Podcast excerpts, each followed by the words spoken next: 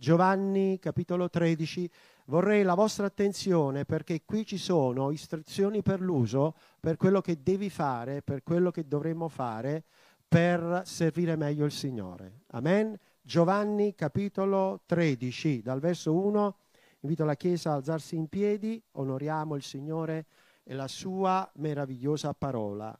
E il titolo di questo passaggio è Siete beati se le fate le cose che io vi comando. I veri beati non sono i ricchi, sono quelli che fanno la volontà di Dio. Quelli sono i beati. Dio sia lodato. Or prima della festa di Pasqua, sapendo Gesù che era venuta la sua ora di passare da questo mondo al Padre, avendo amato i suoi che erano nel mondo, li amò fino alla fine. Molti amano part-time o per un tempo e poi non amano più. Finita la cena, avendo già il diavolo, attenzione, lui sta sempre in mezzo, messo in cuore a Giuda Iscariote, figlio di Simone, di tradirlo. Il tradimento va di moda in ogni senso. Gesù, sapendo che il Padre gli aveva dato tutto nelle mani e che egli era proceduto da Dio e che a Dio ritornava, si alzò dalla cena, depose le sue vesti, poi preso un asciugatoio, se lo cinse e dopo aver messo dell'acqua in una bacinella cominciò a lavare i piedi dei discepoli. E vi posso garantire che ha lavato pure i piedi a Giuda. E asciugarli con l'asciugatoio di cui era cinto. Venne dunque a Simon Pietro ed egli disse, Signore, tu lavi i piedi a me? Gesù rispose e disse, quello che io faccio ora non lo comprendi. E qui vorrei che ci soffermiamo un attimo. Molte volte noi non comprendiamo le cose di Dio. Però il Signore ci dice, ma lo comprenderai dopo, se mi segui però, attenzione. Pietro gli disse, tu non mi laverai mai i piedi. Che zelo Pietro, eh? No, Signore, sa cosa io non la faccio. Gesù gli rispose, se non ti lavo non avrai nessuna parte con me. E questo è cosa, un concetto molto chiaro che dobbiamo capire. Simon Pietro allora gli disse, Signore, non solo i piedi, ma anche le mani e il capo. Vabbè, da un eccesso all'altro. Capito? Gesù gli disse chi ha fatto il bagno, cioè chi è lavato tutto, non ha bisogno che di lavarsi i piedi, perché all'epoca, sapete, non c'erano le Timberland, c'erano i sandali, quindi scarpe aperte. E chi ha lavato i piedi è tutto già mondato, ma voi siete mondi, ma non tutti. E qui dobbiamo capire noi, siamo mondati, ci facciamo mondare oppure no? Egli infatti sapeva chi lo avrebbe tradito, perciò disse non tutti siete mondi. Gesù conosce le nostre intenzioni. Così, dopo aver lavato i piedi, riprese le sue vesti, si mise di nuovo a tavola e disse loro, comprendete quello che vi ho fatto? E Gesù fa una domanda. Voi mi chiamate maestro e signore, dite bene perché lo sono e qui non si discute. Se dunque io, il signore, il maestro, vi ho lavato i piedi, anche voi dovete lavare i piedi gli uni gli altri. Qui a questo punto molti hanno preso la lettera e vanno a lavare i piedi, però già puliti. Ma questa è un'altra storia.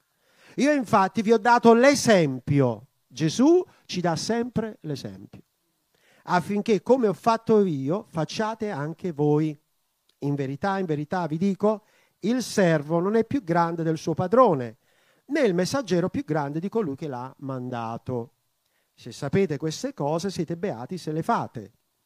Non parlo di voi tutti, io conosco quelli che ho scelto, ma bisogna che si adempia questa scrittura. Colui che mangia il pane con me mi ha levato contro il suo calcagno. Ve lo dico fin d'ora prima che avvenga, affinché quando sarà avvenuto crediate che io sono il Cristo e noi diciamo Amen. In verità, in verità vi dico, chi riceve colui che manderò riceve me e chi riceve me riceve colui che mi ha mandato. Chiniamo il capo. Signore, grazie per la tua meravigliosa parola. Insegnaci a essere beati nel fare e vogliamo alla lettera e anche spiritualmente fare le cose che ci comandi. Non vogliamo più ragionare con la nostra mente perché facciamo danni, ma se ragioniamo con la tua mente, con i tuoi propositi, noi vedremo il bene per noi e perché ci sta vicino. Guida i nostri passi nei tuoi cortili e facci essere ubbidienti. E ti ringraziamo perché nell'ubbidienza c'è la benedizione. Che ogni cuore questa sera riceva e metta in pratica la tua parola.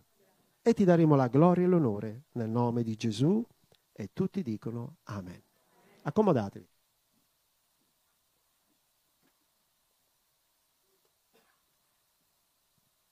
Gesù ha sempre amato i suoi discepoli e li ha amati fino alla fine.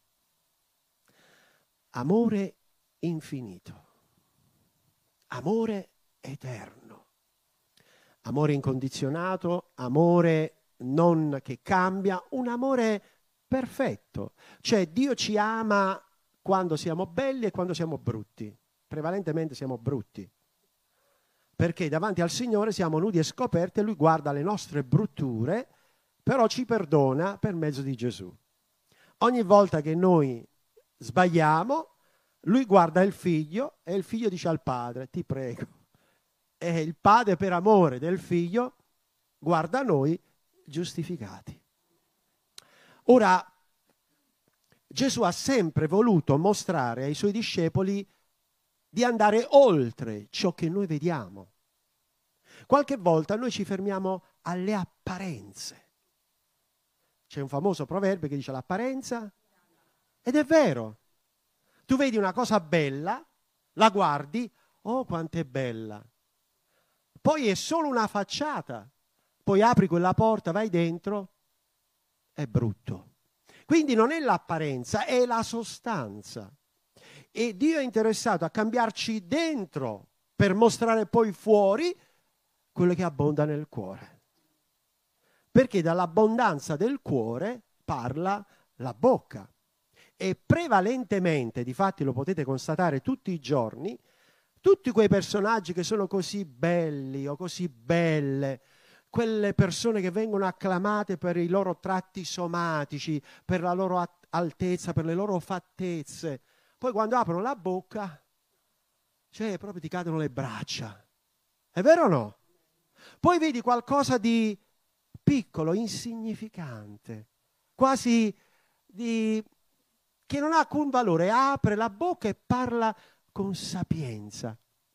E questo ti fa riflettere. C'è una bellezza esteriore che dura un tempo, ma c'è una bellezza interiore che dura all'infinito. Belli dentro, belli fuori. Belli fuori non è detto che siano belli dentro. Noi vogliamo essere belli dentro. Amen. E non è uno yogurt che ci fa belli dentro. Eh? Non è il bifidus o qualche prodotto che va per la maggiore, prendi questo, prendo quell'altro. È la presenza di Dio. Perché quando Shadrach, Mesach e Abdenego digiunarono, il loro aspetto dice che era bellissimo. Difatti, questa settimana non vi mettete trucco, machiaggio, qualche cosa, perché quando digiunate e poi dire, oh, ma quante si belle, che hai fatto? Sì, sto pregando e digiunando. E l'aspetto tuo cambia. Perché? Perché è il di dentro che sta bene. Ma quando il di dentro sta male, tu ti puoi mettere tutto il ducotone che vuoi, ti puoi mettere tutti i maquillage, ti puoi fare tutte le plastiche o quello che sia, si vede. E di fatti si ringiovanisce come le aquile alla presenza di Dio. Quando siamo alla presenza del Signore stiamo bene. Ma veniamo un attimo al testo. Mi seguite? Allora vorrei invitarvi a quella serata che Gesù sta con i suoi discepoli. Vi prego di osservare un attimo la scena. Gesù era a tavola con i suoi discepoli tutto tranquillo, tutto normale. Era stato un momento di comunione, hanno mangiato qualcosa insieme, sono stati insieme, ha ricevuto eh, i consigli, ha dato indicazioni, poi a un certo punto, sapete, Gesù eh, rompe gli schemi. Gesù non lo possiamo impostare in una certa maniera, che deve fare in una certa maniera. Gesù dice che quando era lì, sapendo quello che stava per accadere, perché doveva essere crocifisso, avendo amato i suoi, li amò fino alla fine. Sapete, la parte più difficile che noi dobbiamo trasmettere a chi amiamo non sono le belle cose, ma il sacrificio. Perché finché diamo doni o diamo qualcosa è facile, è conveniente, ma quando dobbiamo trasmettere il sacrificio di se stessi e l'ubbidienza è la parte più indigesta. Perché tendenzialmente siamo portati a volere sempre le cose belle e a trascurare le cose che non ci danno soddisfazione. Ma qui Gesù deve dare una lezione a ognuno di noi, ha dato una lezione ai suoi che se la ricorderanno. Vuoi qualcosa da ricordare? Ti servirà. Seguitemi. Finita la cena, avendo già il diavolo messo in cuore a Giuda Iscariota di tradirlo, provate a immaginare la scena. Allora, Gesù a tavola con i discepoli, a un certo punto, nello spirito, seguitemi, Gesù vede entrare Satana lo vede entrare, passare vicino a tutti i discepoli, attenzione, guardarli, ma non ha potuto entrare. È arrivato a un certo punto vicino a Giuda. E Gesù, sapendo, dice, quando intinse il boccone, in un'altra parte del Vangelo, dice, Satana entrò in lui. Come si sente il maestro quando vede uno dei suoi che lascia la tavola del re. Come si sente il padre quando un figlio lo lascia? Come si sente una madre? Come si sente chiunque quando vanno via? In quel momento Gesù lo ha amato o non lo ha amato Giuda?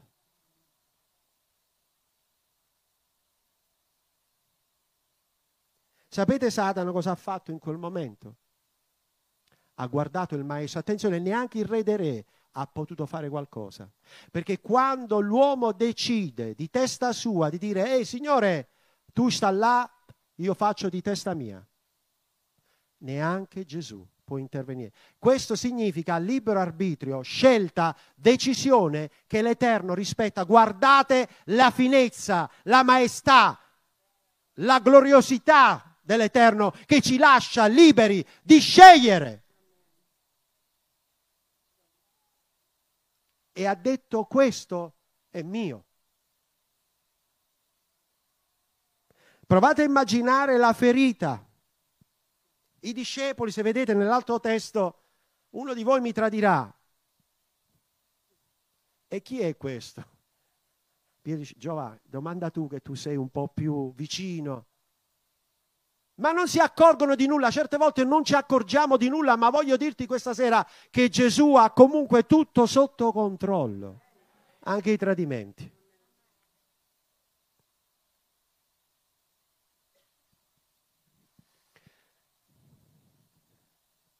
Sapendo che il Padre gli aveva dato tutto nelle mani. E che egli era proceduto da Dio e Dio ritornava, si alzò il Signore lascia la sua posizione per amor nostro. Si alza, depone le sue vesti. Attenzione, deporre le vesti significa spogliarsi della sua regalità.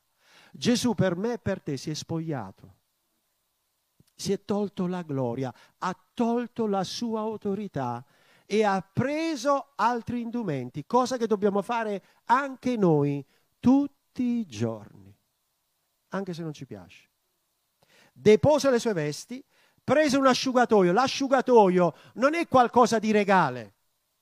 Gli asciugatoi erano per quelli che dovevano lavare i piedi ai commensali o lavare le mani, quindi erano fatto dai servi dei servi, la parte più bassa. Non un re, non un'autorità, ma lui prende un asciugatoio, un pezzo, uno strumento umile. Lui chiede a noi di essere umili.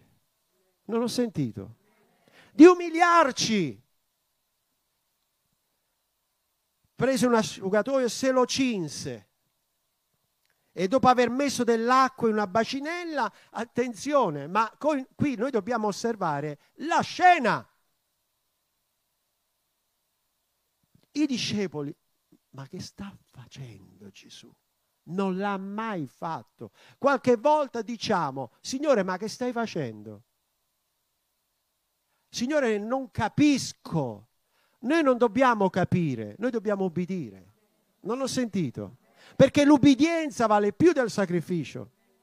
vedono la scena e l'ha vista anche Giuda. E in quel momento il pensiero più atroce l'ha avuto Giuda. Ah, allora probabilmente è così. Mi devi lavare i piedi. Anche a me. E, Giu, e, Giu, e Gesù non è che ha detto no, a Giuda non glieli lavo i piedi. Noi avremmo fatto subito la selezione. Tu sì, tu no, tu sì, tu no. A te non parla propria. Noi siamo così, ma Dio dice a me e a te questa sera, io voglio che tu lo fai a tutti, perché Lui l'ha fatto. Non perché io lo faccio o noi, ma perché Lui l'ha fatto. Lui è il tuo Signore? Lui è il tuo Maestro? Fai quello che Lui ha fatto. Venne dunque a Simon Pietro, il testo non ci dà la classifica. Taluni teologi dicono è passato prima da Giuda e Giuda si è rallegrato. Sì, sì, sì, subito. Perché in lui già c'era l'orgoglio, ah, stava pensando già ai 30 denari, che cosa doveva fare, l'investimento, tutto quello che poteva fare. Non si può investire senza Dio, è un fallimento. E ogni cosa che non è fondata sulla roccia non reggerà. Pietro disse, Signore, tu lavi i piedi a me. Ecco la domanda, l'esposizione. Pietro era sempre così, molto pratico. No, Signore, vedete un senso quasi umano di dire, no, io riconosco chi tu sei, tu non mi puoi lavare i piedi a me. No, Signore, così non va bene. Noi possiamo avere pensieri contrari alla volontà di Dio. E non deve essere così. Dobbiamo capire il pensiero di Dio. Pietro sta a dire no, Signore. E allora Gesù gli risponde, quello che io faccio, ora non lo comprendi, ma lo comprenderai dopo. Dopo. E noi ci arriviamo sempre dopo. Ma Dio vuole dire a te e a me questa sera, io voglio che tu adesso comprendi quello che io voglio da te. Umiltà, spirito di sacrificio, ubbidienza. Pietro gli disse, tu non mi laverai mai i piedi. E allora Gesù gli rispose, se non ti lavo non avrai nessuna parte con me. Vedete, certe volte noi vogliamo la nostra giustizia, vogliamo il nostro modo di vedere, di pensare, ma Gesù vuole dirci questa sera, tu devi fare quello che io ti dico. Noi dobbiamo fare quello che lui dice e per non sbagliare prendiamo la sua parola, la mettiamo nel nostro cuore e staremo bene. Vorrei sentire un amen. Questo significa obbedienza. Lo comprenderai dopo. Tu non mi laverai i piedi.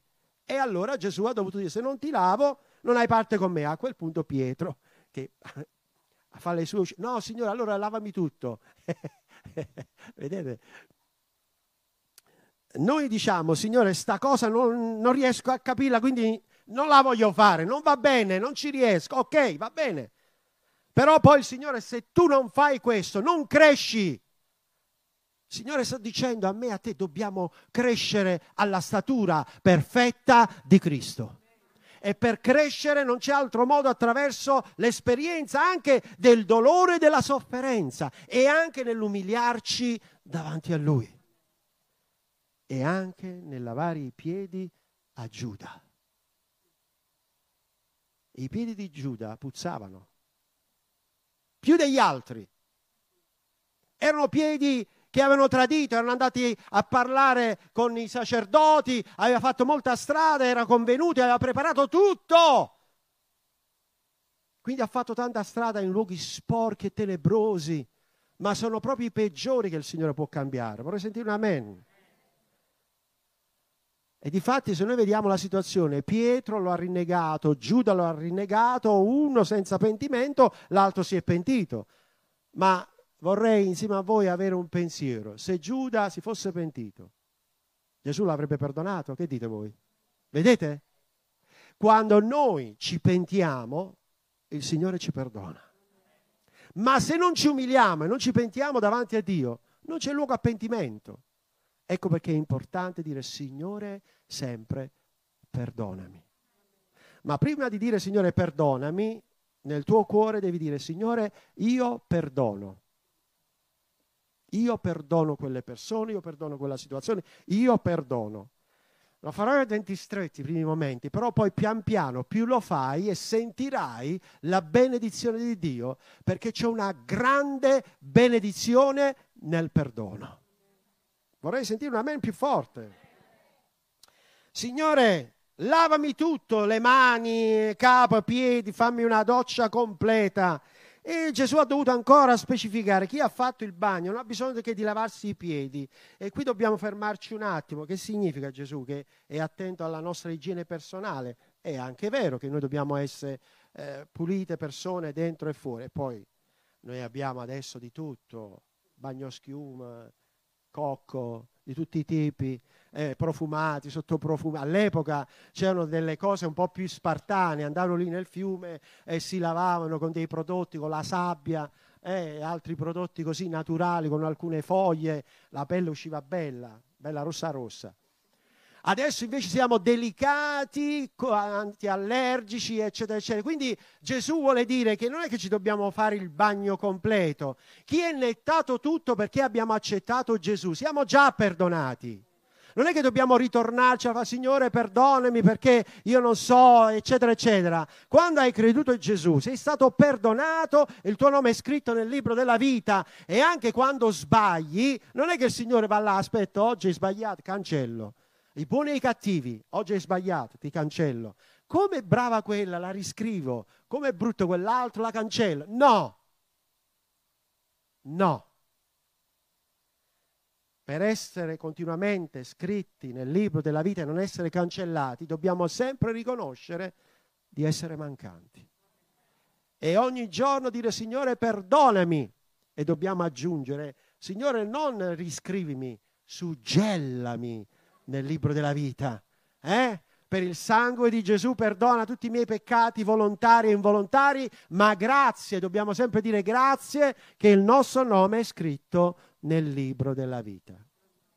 Per cancellarlo è qualcosa che lungi da noi, ci deve essere una determinazione personale a dire, Signore, risolutamente, in maniera cosciente, in maniera completa e determinata, io rigetto la tua grazia, il tuo amore, il tuo sacrificio, me ne vado lontano, mi rivolgo all'occulto, a tutto ciò che è strano e quello significa rigettare lo Spirito Santo, ma è un'altra cosa che non elenchiamo proprio perché non ci appartiene. Amen. La scrittura dice di essere perseveranti fino alla fine, quindi bisogna lavare solo i piedi. Perché? Perché quando camminavano per strada all'epoca con i sandali, la polvere sporcava i piedi, quindi c'era bisogno solo di lavare i piedi. Quando arrivavano a casa gli ospiti, lavavano i piedi la prima cosa, lavavano le mani ed erano netti. Noi sbagliamo tutti i giorni e il Signore ci lava i piedi, ci perdona le cose involontarie, gli errori, le mancanze e questo sta a significare che siamo già mondi, ma Gesù specifica non tutti. Egli infatti sapeva chi lo avrebbe tradito, perciò disse non tutti siete mondi. Cosa dobbiamo fare noi? Siamo noi giudici? Lui lo può dire, lui è giudice. Noi non dobbiamo giudicare anche i peggiori possiamo dire che c'è perdono, ma attenzione, non significa che dobbiamo giustificare. Se uno non vuole saperne di Dio, non vuole fare la volontà di Dio, è l'opposto, è una persona che non cerca la volontà di Dio, dice la scrittura, con quelle persone non dobbiamo neanche salutarli, non dobbiamo neanche starci insieme. Che comunione c'è tra luce e tenebre? O io andrei a passeggio con un bestemmiatore, una bestemmiatrice? No, noi vogliamo andare in giro con quelli che lodano il Signore. Amen. Con quelli che benedicono il nome del Signore, con quelli che esaltano il nome del Signore, che quelli che ci portano a fare il bene, non a peccare e non a dire cose fuori dalla volontà di Dio. Quelle persone vanno messe a distanza. Amen. Quindi Gesù dice, non tutti siete mondi. Così dopo aver lavato i piedi, riprese le sue vesti. Ma cosa ci vuole trasmettere Gesù con questo passaggio? Ha lavato i piedi. Vuole dire a te e a me, fai la stessa cosa. E siccome nel corso dei secoli la parola di, de, del Signore l'hanno presa alla lettera, c'è l'usanza di lavare i piedi. In alcuni contesti religiosi, sia cattolici, ortodossi e altri, lavano i piedi, però sono piedi puliti, lavati e profumati. Gesù sta a significare che non dobbiamo fare queste cose, noi dobbiamo andare dove c'è il bisogno, dove anche c'è il peccato più estremo, dove le persone vivono una condizione disperata e aiutarli a uscire fuori da quella condizione, se vogliono. Se non vogliono, non dobbiamo perdere tempo. Amen. Non perdere tempo con chi non vuole ascoltare parlare di Gesù. Chi mi ama osserva la mia parola e io mi manifesterò a lui. E cosa devo fare se uno non vuole essere lavato, se uno non vuole ascoltare? Lascia stare. Hai parlato, hai incoraggiato, hai testimoniato, lascia perdere. Siete beati se fate queste cose. La vera beatitudine è fare la volontà di Dio. E quando noi cerchiamo il Signore con tutto il nostro cuore, succede che noi ci ritroveremo a lavarci i piedi gli uni gli altri. Sì, dare una mano, incoraggiare, sostenere, aiutare, essere vicino, parlare, testimoniare, aiutare in senso pratico, nel bisogno, nella necessità, nella malattia, nella prova, essere disponibile, questo è lavare i piedi, non è altro, Lavare i piedi significa essere disponibili, pronto ad aiutare e incoraggiare. Sapete quando può fare una parola di incoraggiamento? Una parola incoraggia, ma una parola può anche uccidere. Quindi siamo prudenti anche nel parlare, sia il nostro parlare sì sì, no no, perché il di più viene dal maligno. Se abbiamo una parola buona diciamola, se no altrimenti sapete che dovete fare? Tacere. E poi pregare.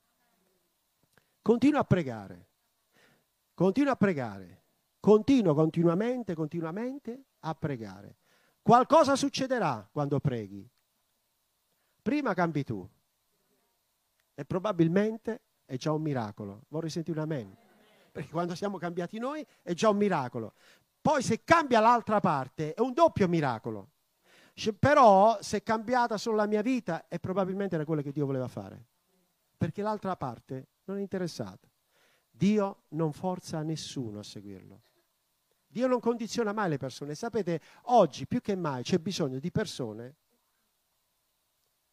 che sono decise, che fanno sul serio, che si impegnano, che non guardano alle apparenze, che smettono di uh, perdere tempo, di stare lì a discutere. Non discutete più. Non discutete più. Fiumi di parole. Quante parole? Quando tu preghi, le cose accadono. Non parlo di voi tutti, io conosco quelli che ho scelto. Sì, tu sei scelto. Sei scelta. Ma ogni giorno devi fare questa scelta.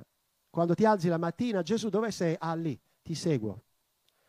Qualche mattina molti si svegliano, Gesù dove stai? Lì, sì, ma senti, che da quella parte faccio una scorciatoia, poi vengo più tardi.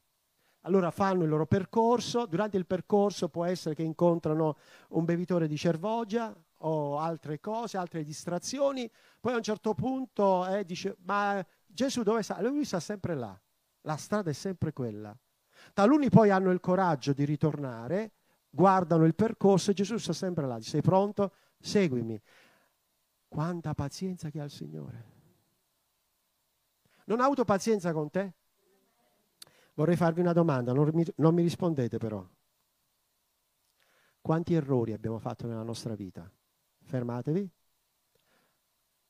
Sto vedendo certi nuvoloni sulle nostre teste. Bene, allora guardate, il Signore ci conosce a tutti. Tutto quello che abbiamo detto, tutto quello che abbiamo fatto, quello che continuiamo a fare qualche volta. E pensiamo che lui non vede. No, no, lui vede. Sta là, osserva e dice, fra me e me, fra te e te, dice, io voglio proprio vedere dove vuoi arrivare. Sono curioso perché il Signore sta lì e osserva. Dice la scrittura che lui fa grazia agli umili, ma dice il testo anche, lui si ride degli empi perché vede arrivare la loro ora. Chi può sfuggire all'Onnipotente? Ci rendiamo conto? Beh, ma è inverno, siamo tutti incappottati, se è bello qua, sciarpe, siamo nudi. Cioè il Signore conosce tutti i nostri peli, tutti i nostri gli angoli nascosti che nessuno sa dei noi, ma lui li vede. E allora vi do un consiglio, io lo adotto tutti i giorni, tutti i momenti, tutti gli istanti. Io dico, Signore, eccomi qua. Bello, nudo e scoperto spiritualmente, intendo, sono davanti a te. E tutto ciò che a lui non piace, io lo metto sotto i piedi. Ma può essere la cosa più preziosa, la cosa più bella, più piacevole, più attraente, più carina, più grande, più estrema. E io dico, ma lasci. Quando viene e prova a dirti, ma vai, fai, pro... Oh, ancora. Le sue tentazioni sono sempre le stesse. La scrittura dichiara, resistete al diavolo ed egli fuggirà. Siate fermi nei suoi cortili e camminate a testa alta. E poi quando sei così debole che dice non ce la fai, lui viene e ti aiuta. E te l'ho detto, ve l'ho detto prima, qualche volta è così presente che spesso viaggia in macchina con me quando sono in missione, quando non c'è mia moglie. E allora lui ha, ha la mia destra e parlo con lui e lui mi risponde. Certe volte mi dice delle cose che sono reali Parla con lui. Parla con lui. Dice, ma Passuno, dice, ma se parla quelle? Se, non ti preoccupare. I folli non siamo noi che parliamo con Dio, sono quelli che parlano con i loro simoli, che non li ascoltano. Avete mai sentito quando tu parli con qualcuno? Osservate la scena. Senti, vorrei parlare. Ah, sì, eh, dimmi. Ah, mm. eh, quando senti quella parola, mm, mm. cioè sta dicendo, mm, parla tu, che io. E, nello stesso momento, ah, sì, dimmi, sì, sì. Sì, sì, ti ascolto. E, e, con gli occhi tu capisci quando la finita è stancato, no? Giusto? Bene. Dio non si stanca mai. Lui è sempre là, ascolta le nostre lamentele, i nostri stati d'animo, le nostre lunaticità, le nostre cose, le nostre debolezze, le nostre arie, i nostri momenti. Però devo dirti una cosa, eh? ascoltatemi bene. Arriva un punto che il Signore ti guarda se tu insisti e dici Signore parla, mi parla, dice, a un certo punto dice vabbè, e mo quando la fini? Quando devi crescere? Quando crescerai? O possiamo stare sempre allo stesso punto, alla stessa condizione, alla stessa posizione? Dobbiamo crescere. Pietro, lo capirai dopo. Boh. Quando è successo dopo, quando Gesù era nel Getsemani e sono arrivati i soldati, sono arrivati i farisei e tutti quanti con le fiaccole, con le spade, Pietro ha tirato fuori la spada e ha tagliato l'orecchio. Vi ricordate l'episodio? E il Signore ha fatto un impianto di chirurgia estetica, ha attaccato l'orecchio. Il primo chirurgo estetico è Gesù. Senza punti, piglia l'ha attaccato l'orecchio. Lui lo può fare. Pietro ancora non aveva capito Eppure aveva vissuto l'esperienza, il gallo aveva cantato tante cose. Poi dopo, quando il Signore dice Pietro, vieni qua, ti devo dire una cosa in privato, se vogliamo. Perché Gesù parla pubblicamente, ma poi in privato, se vogliamo ascoltare, lui ci aspetta al solito posto, nella tua cameretta, allo stesso punto e dice vieni qua, ti devo parlare, ma devi cambiare. Non più bambini, non più lì a lamentare, a dire Signore che vuoi da me? Pietro, mi ami tu? Sì, Signore, tu lo sai, pasci le mie pecore. Seconda volta, mi ami tu? Pasci i miei agnelli. Signore, alla terza volta, ma tu sai che ti amo. Lo ha riabilitato, il Signore ci riabilita. Dice, quando eri giovane, ti cingevi e andavi dove volevi ma quando sarai più in là, qualcuno ti cingerà le braccia e ti porterà dove non vorresti. Da tagliatore di orecchie, Pietro è stato crocifisso a testa in giù. E quando lo hanno crocifisso, lui ha detto, non sono degno di morire come il mio maestro. Crocifiggetemi a testa in giù. Che cambiamento. Sapete com'è cambiato Pietro nel dolore? Il dolore o ci indurisce o ci cambia. Tu vuoi essere indurito o vuoi essere cambiato? Signore, cambia il mio dolore in gioia. Da questa esperienza i discepoli poi hanno imparato una cosa. Pietro ha capito che doveva essere diverso. Sto per concludere. E difatti è stato colui che ha aperto un po' la porta dell'Evangelo. Gli altri discepoli lo stesso sono andati in altri posti a predicare la parola di Dio, ma tutti quanti hanno imparato a lavare i piedi gli uni gli altri. E se qualche volta, mentre lo facciamo spiritualmente, l'odore è troppo forte, la puzza, il peccato, quello che sia, il Signore ci dà la forza. Quando sono andato la prima volta in Africa non è stato facile per me. Sentire quegli odori, quei colori e quelle, quelle realtà hanno un, un, odore molto forte. Noi occidentali non siamo abituati. Quando entri in una capanna e ci stanno 10-15 persone tutte sudate, e, sporcizia, e c'è di tutto, e tu stai lì e devi dire, Signore dammi la forza. Tutto si impara. E per amore tutto si fa. E alla fine in verità, in verità vi dico, chi riceve colui che manderò riceve me e chi riceve me riceve colui che mi ha mandato. Quando aiutiamo qualcuno, lo stiamo facendo a Gesù. E quando lo facciamo a Gesù, il Padre lo vede. E anche se il tuo peggior nemico ha fame, dai da mangiare, senza veleno però. Se ha sete, dagli da bere. In questa maniera si radunano carboni accesi sul capo. Sono quattro ragioni perché Gesù ha lavato i piedi ai suoi discepoli. Uno, per dimostrare il suo amore verso i discepoli. Due, dimostrazione di umiltà e servizio per dare l'esempio e poi simboleggia il lavaggio e la purificazione dei piedi e del cuore.